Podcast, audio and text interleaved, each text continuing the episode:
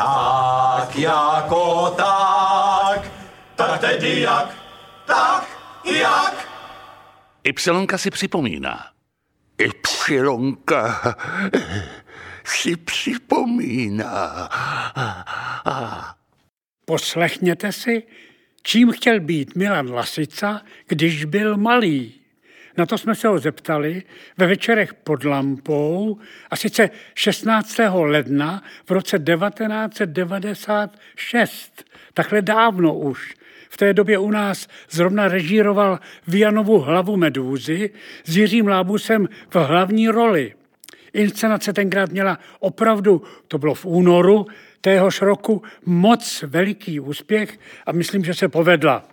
Na malé scéně Ypsilonky se stále hraje. A kdo by si to jen dříve pomyslel, letos oslavila už své 25. No.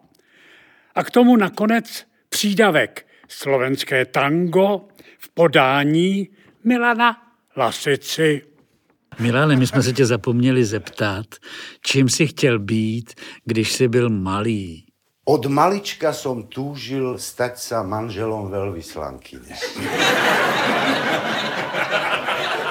to som, to som odval, keď to bolo aktuálne, tak vlastne k tomu došlo potom a zažil som tam veľmi príjemné príhody. Predovšetkým naj, najprv som mal veľký problém s tým, že som nevedel, ako by ma mali oslovovať. Pretože e, manželku veľvyslanca oslovujú pani veľvyslancová, hej, alebo pani veľvyslankyňa. Ale manžela veľvyslankyňa, na to som dodnes vlastne neprišiel, ako by mali oslovať, či pán veľvyslankyň. Jeden pán mi dokonca poradil, že pán veľvyslan kôň by mohol. Ale Neprišlo sa na to, no už je to za nami, e, netreba teraz už nad tým rozmýšľať, je to neaktuálne, ale toto bol problém, ktorý sa teda nevyriešil. Potom e, ďalší problém bol s tým menom, pretože e, my sme prišli napríklad, zobrala ma so sebou do Innsbrucku a išli sme navštíviť starostu mesta Innsbruck a ten si dal veľmi záležať na tom, aby jej meno vyslovil tak, ako sa to správne vysloviť má, teda aj s prechylovaním. Čiže e, prišiel, prišli sme tam, on sa uklonil a po nemecky samozrejme povedal srdečne vás vítam, Frau Vašariova. Hej, bol hrdý na to, že to povedal správne. A potom prišiel ku mne a povedal, aj vás srdečne vítam, Her Vašariova.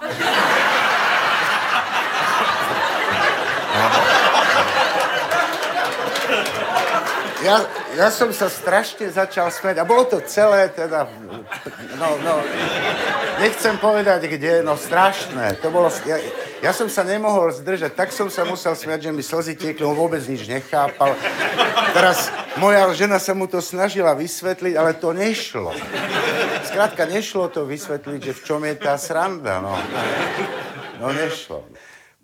Potom, potom prišlo iné obdobie. Po rozdelení Československa som mal jednu túžbu. To sa mi už tiež nesplní. Stať sa prvým slovenským veľvyslancom v Prahe. A síce len z jedného jediného dôvodu, potom som, skutočne živo som si to predstavoval a túžil som potom, že by som prišiel na Pražský hrad, kam teraz bežne chodím samozrejme, nechajme to tak, že by som prišiel na Pražský hrad s tými poverovacími listinami, ako slovenský veľvyslanec, odovzdal by som ich, teraz by sa otvorili tie dvere a vošiel by český prezident. Tak? A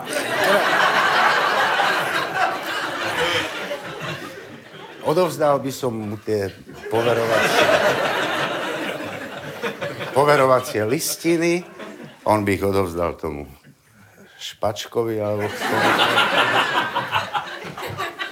A teraz by mal ku mne krátky privítací prejav a keby skončil s tým prejavom, ja by som sa obrátil na svojho tlmočníka, spýtal by som sa, čo hovoril?